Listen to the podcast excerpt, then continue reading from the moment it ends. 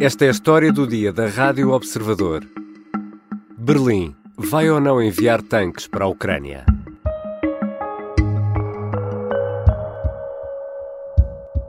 Wir haben Regeln, die heißen sogenannte Endverbleibskontrollen. Des règles, des règles de contrôle. Alors on pose la question aux autres. Pour l'instant, la question n'a pas été posée. Si on nous posait la question, nous ne nous opposerions pas. Annalena Baerbock é a ministra dos Negócios Estrangeiros alemã. Numa entrevista no domingo na televisão francesa LCI, Annalena Baerbock dizia que Berlim não se irá opor a que a Polónia envie carros de combate Leopard 2 para a Ucrânia. Uma declaração vista como luz verde depois do impasse na cimeira que decorreu na base alemã de Rheinstein na sexta-feira, onde o novo ministro da Defesa alemão, Boris Pistorius, era muito, muito cauteloso e dizia que todos os prós e contras têm de ser acautelados.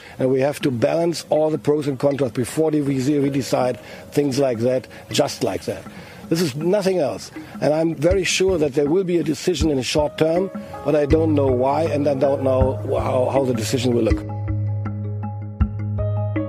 A Alemanha tem estado muito relutante em relação ao fornecimento de armamento pesado à Ucrânia, em especial os carros de combate Leopard 2, topos de gama no que toca ao armamento e que são de fabrico alemão. Berlim está em segundo na lista dos países que mais ajudam Kiev, mas mostra-se agora hesitante. Que razões levam a Alemanha a esta posição dúbia? Será que Berlim tem medo de Vladimir Putin? Vou conversar com Madalena Maier Rezende, investigadora, professora de Relações Internacionais na Universidade Nova e comentadora residente do programa Café Europa da Rádio Observador. Eu sou Ricardo Conceição e esta é a história do dia. Bem-vinda, Madalena. Obrigada, Ricardo. Madalena, tu divides a tua vida entre Portugal e a Alemanha e antes de irmos aqui aos carros de combate, Aquelas uh, regras uh, da redução do consumo de energia estão mesmo a ser uh, cumpridas? As casas este ano não estão tão quentes na Alemanha como é hábito? Estão mesmo, estão mesmo a ser cumpridas. Não digo toda a gente, mas uma grande, grande parte das pessoas que eu conheço, pelo menos, e os números também mostram isso, estão mesmo a reduzir, enfim, a temperatura, o termostato em casa, a, a dormir em quartos frios, enfim, hum. quase como em Portugal. Estão quase ao nosso nível. we are not really hesitating. We are just uh, very carefully in balance and all the pros and contras. We are not talking just about delivering anything to anybody. This is a new kind of measure we would choose, and so we have to be carefully Madalena, e este senhor que estamos a ouvir a dizer aqui que não há hesitação, há sim cautela, é o novo ministro da Defesa alemão, o senhor Boris Pistorius, mas o que é facto é que há aqui hesitação na hora de dar uma resposta cabal aos pedidos ucranianos, por exemplo, de carros de combate pesados. Porquê esta hesitação, Madalena? Bom, ninguém sabe muito bem porque, de facto, Olaf Scholz não explica, não explica exatamente porque é que está a tomar esta posição. Agora, eh, é, é mais ou menos óbvio que na Alemanha sabe-se que os leopardos são, são associados eh, com a Alemanha, não é? Que são associados com, enfim, com, com a indústria alemã, com a nação alemã, e, portanto, há aqui com certeza um medo da escalação e de, enfim, uma preocupação que a Alemanha seja apontada como a causa da escalada da guerra, não é?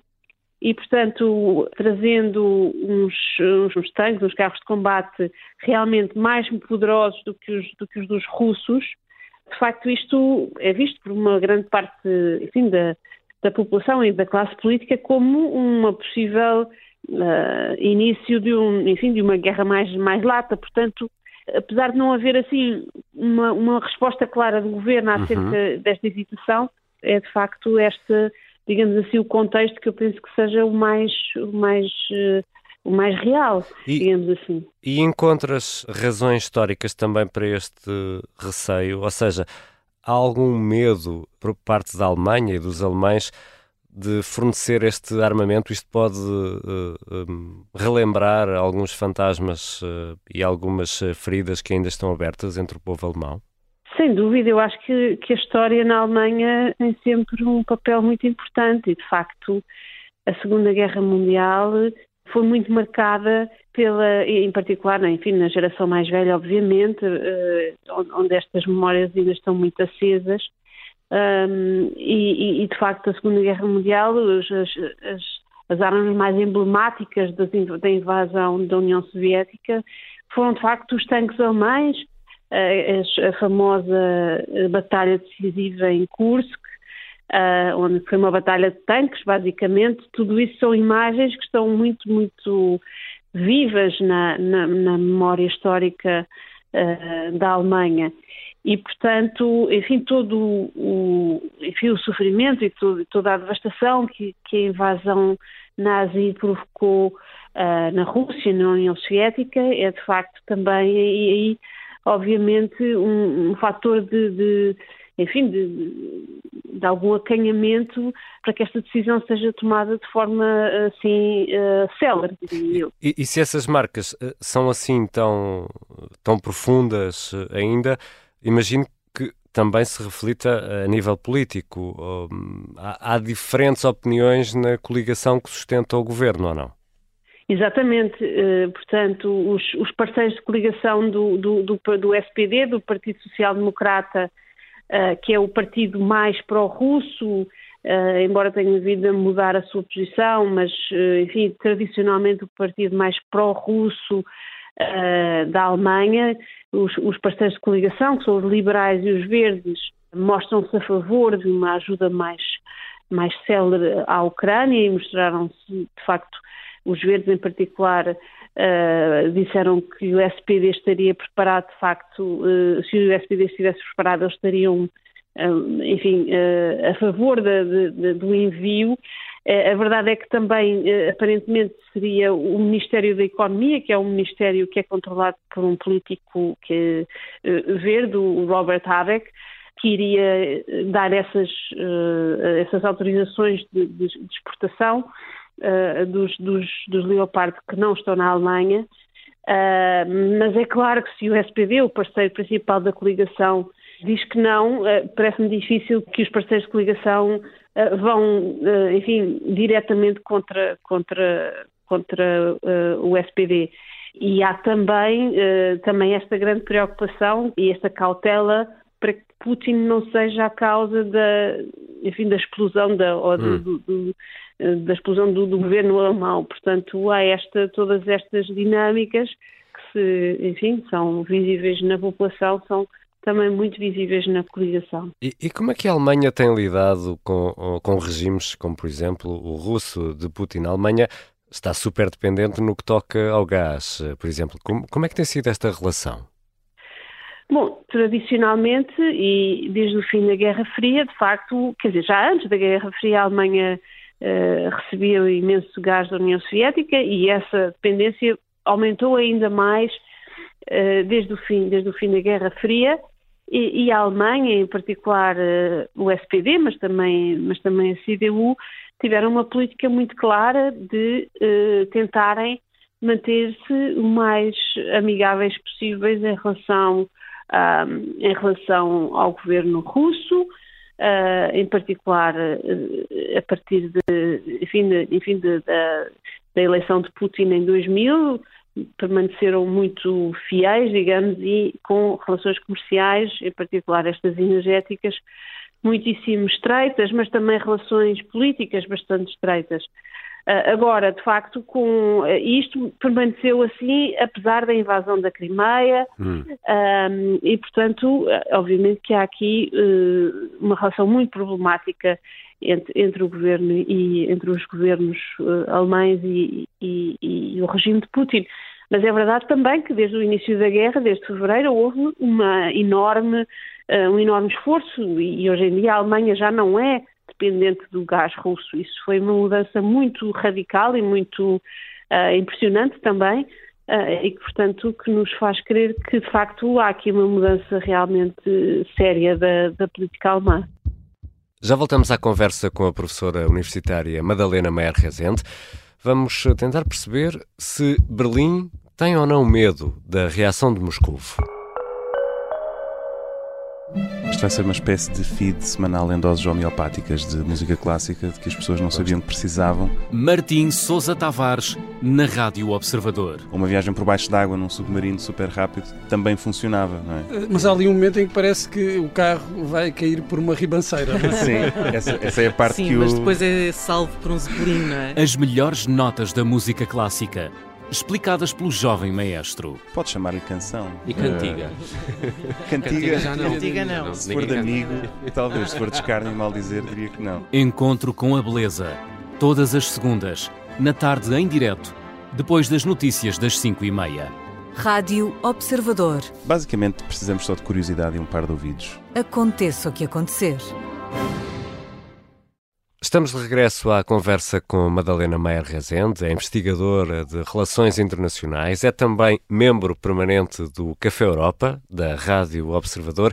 Madalena, a explicação uh, que nos deste sobre essa relação, ou pelo menos a evolução na relação entre Berlim e Moscou, pode levar-nos a esta pergunta, pesando tudo o que está nesta altura em cima da mesa, a Alemanha tem medo da Rússia?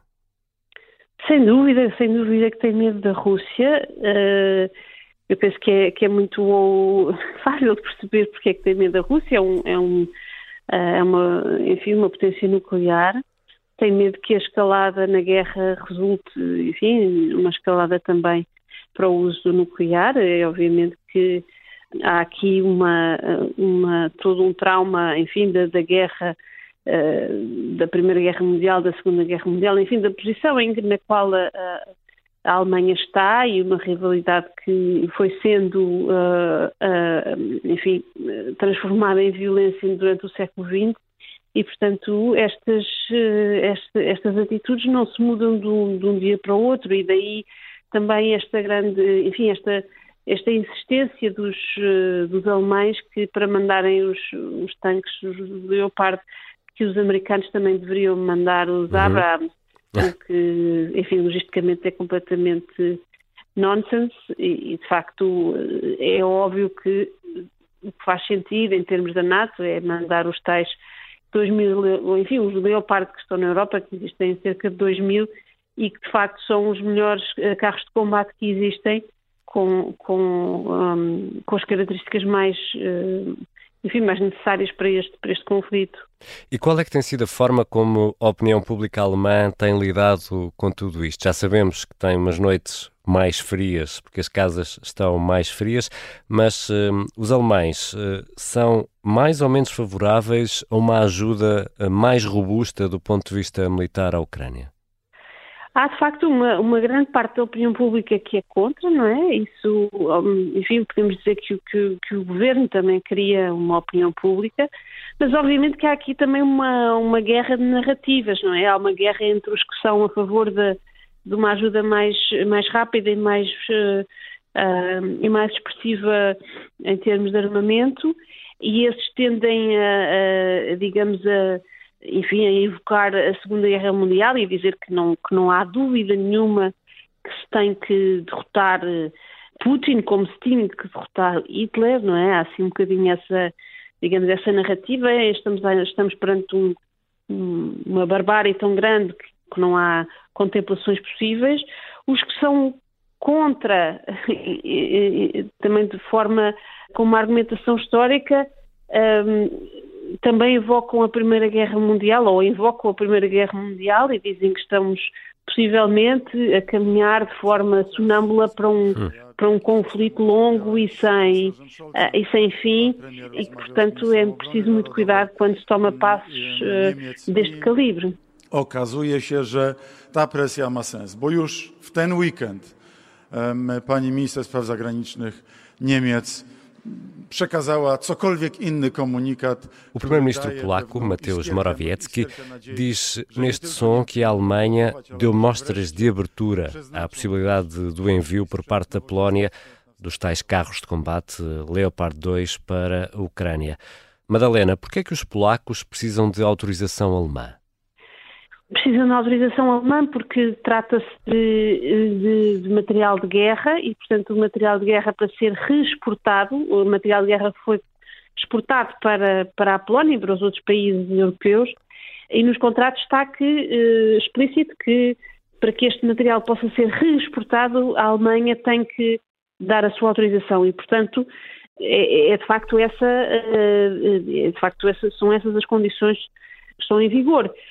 Agora, é verdade que, apesar de toda a retórica polaca, e, e eu, de, estou de acordo com, com, essa retórica, dizendo que, de facto, que o tempo uh, é essencial e que a celeridade é essencial, estamos a ver a, a Rússia fazer pressão sobre o Sul, sobre as, uh, e, e, avançar pela primeira vez em alguns meses nessa região, Uh, e de facto, mas de facto a Polónia ainda não formalmente pediu, uh, ainda não pediu formalmente à Alemanha essa licença de exportação, mas enfim, tudo isto é, tudo isto é um, um, um jogo e, enfim, não é um jogo, é, é alguma, um, digamos, divergência que cada vez, uh, enfim, se torna mais clara entre os países da Europa de Leste e em particular a Alemanha, um, e, e, vemos aqui os polacos claramente numa posição de liderança uh, a favor de uma resposta europeia mais musculada.